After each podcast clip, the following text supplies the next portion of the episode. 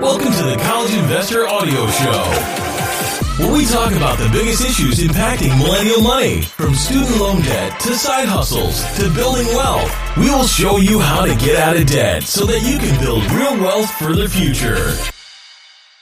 Hey guys, it's Robert from the College Investor here, and today I am excited to talk to you about commissions, and specifically, I am wanting to talk to you guys about paying for commissions and when they matter when it comes to investing and when it doesn't matter when it comes to investing.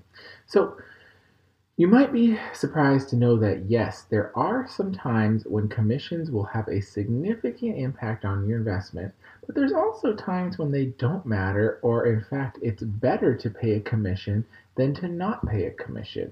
And the big thing to remember is that commissions are always a drag on your investment, but it's always a matter of how much and will it impact you enough to make a difference. So let's talk about it. When do commissions matter? And when don't they matter? And first off, when they matter. Well, commissions matter a lot when you have a small account. So if you have a $5,000 account, um, you know, and you're starting to pay $5, $10 in commissions, and things start adding up, you really can pay a significant percentage of your account in commissions. Uh, you know, for example, if you're going to buy uh, buy and sell, um, you know, three thousand dollars worth of one stock and then sell it at twenty five hundred, you could end up paying about thirteen dollars and ninety cents in commissions if you're at a four ninety five uh, place for commissions. Well, if you have ten trades, you're up to one hundred thirty nine dollars.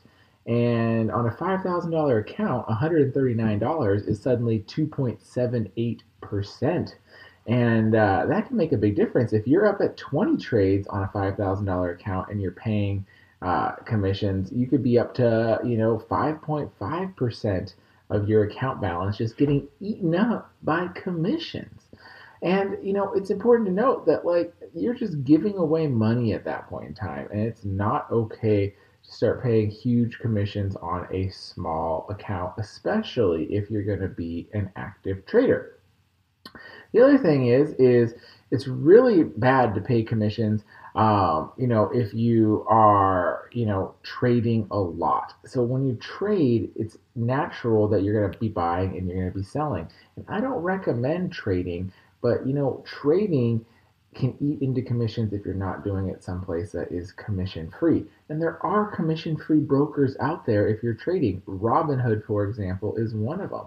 So, you know, keep that in mind um, that you know there are definitely ways that you can invest for free um, you know and you shouldn't be paying these big commissions on your stuff so what about when commissions don't matter well there are some scenarios where commissions don't matter you know first off if your advisor is a fiduciary and you are paying a commission, well, the fiduciary has to act in your best interest. So chances are you're already paying a good amount, a good price for whatever you're buying, and you can, you know, deal with it.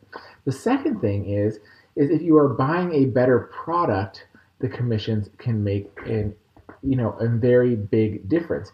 For example, if you have a commission free fund at your brokerage, maybe you're at Fidelity or TD, you know they have these commission free funds, but let's just say that commission free fund has an expense ratio of 0.1%. Well, what if you wanted to go with a different fund that's not on the commission free list?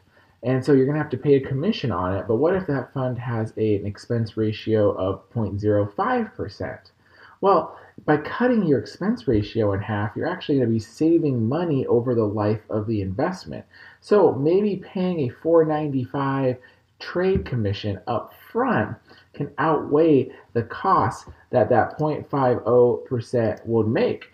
And you know, if you're going to invest in anything over about $20,000, you're going to start seeing a substantial difference with your expense ratio that's going to easily make up for paying a commission. So there's definitely times when having a commission makes no difference and it's actually better for you to pay that commission than going with a commission free fund or ETF. But for the other times, it really does not make sense to pay a commission, especially if you're trading or buying individual stocks, especially because there are companies out there like Robinhood or M1 that allow you to invest for free. So, hopefully, that gives you a good understanding of when commissions matter and when commissions don't. And I want you to keep that in mind. Like, don't just be enticed by the commission free funds out there. Do your research, know the total cost of investing, and know whether it's worth it to pay a commission or it's not. All right, hopefully you found this informative. And if you did, please leave a comment. I know we've been on a small hiatus. It is hard to do an everyday show. I took a little break, spend more time with my family. So hopefully you are okay with that and you are back on track and listening to the College Investor Audio Show. All right, guys, thank you very much, and I will talk to you tomorrow.